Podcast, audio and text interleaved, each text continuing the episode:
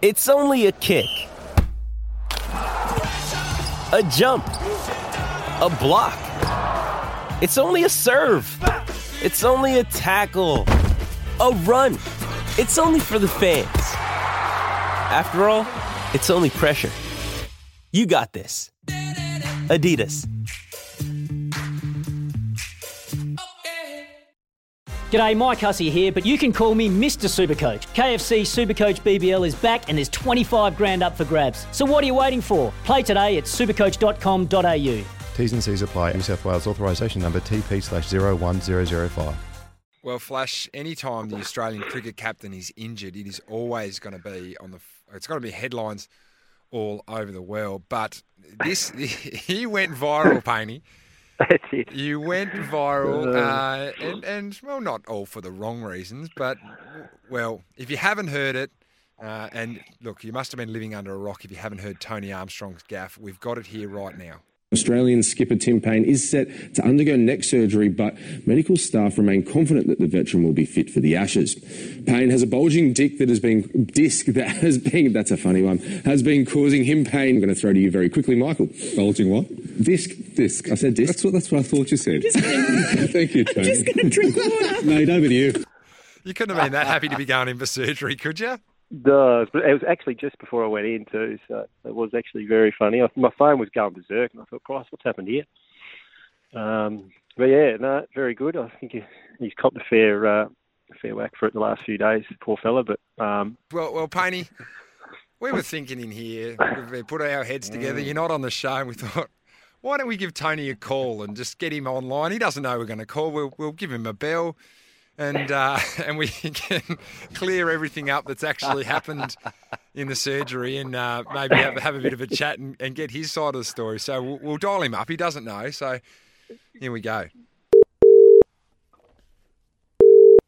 Hello. Tony, have we got you? It's Jack Riewoldt here from uh, Jack and Paney. You've caught me on a little bit of a hop there. I've got David Flash Lithgow filling in for Paney. Of course, Tim Paine has been injured, but we have got Paney on the line, mate. Um, boys, I don't know. I don't know whether you've ever met before, but you're meeting over the phone. no, we haven't. Tony. No, mate, I'm. Uh, I'm. Uh, you're welcome. Um, we believe in the truth at the ABC, mate. So, Absolutely. Uh, well, No. Look, There's been a lot of fake, a lot of fake news being reported the last few years, so it's great to hear a bit of honesty. to be honest. it's good for us to straighten up and, and find and find where true north is, isn't that right? exactly right. Exactly right. Well, it- Hey, boys, mate, how did the surgery go, mate? I'm interested to hear. Yeah, it went well. Went well. Both surgeries went well. So um, I'm recovering. Um, yeah, it all went very well. But my phone, I must have saying to the boys, my phone kicked off about an hour before I went under the knife, and I switched on the Twitter feed, and it was going viral. Tony, what what do you do when you make a gaff like this? You, well, you, you owned it straight away, which I, I really thought it. enjoyed. Yeah, I think it's the only way to do it, isn't it? You just got to get out ahead of it.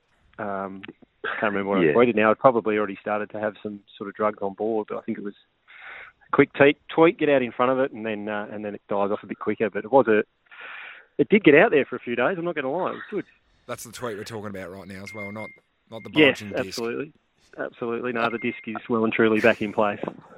Um, yeah, I mean, from my perspective, it was about six. Uh, it was in the six twenty slot that I do, and uh, the lights were on, but no one was home. I'm due a holiday, and um, I just, it's come out, and I've gone, oh goodness, what's going on here?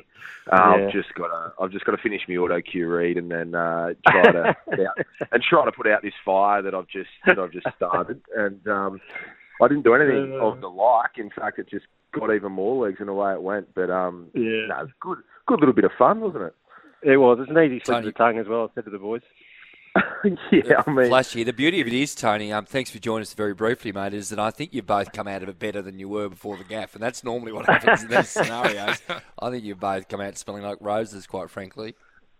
well, yeah, Tim. I, yeah, I mean, I mean, it's only it can only possibly be good for your image, and uh, now people, the only thing that's happened for me is I've just kind of exposed myself to the world that I'm actually as dumb as what I pretend to be.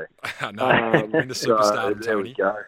Well, Tony, you, you're not on your own because you started a, a trend here, and, and well, one of the well, probably the most important person behind Craig Hutchison is Gerard Whateley, who has his own show here nine till twelve on SEN. Here's a gaff that he had the day after you've thrown out the old bulging. Well, I won't say my, another Michael had a a convoluted draft set up to land North Melbourne with not only Oh, yeah. Callum Coleman Jones but Sam Weideman as well to put around Larkey, and he could see the three legged monster, the So three headed monster. I beg your pardon. So you-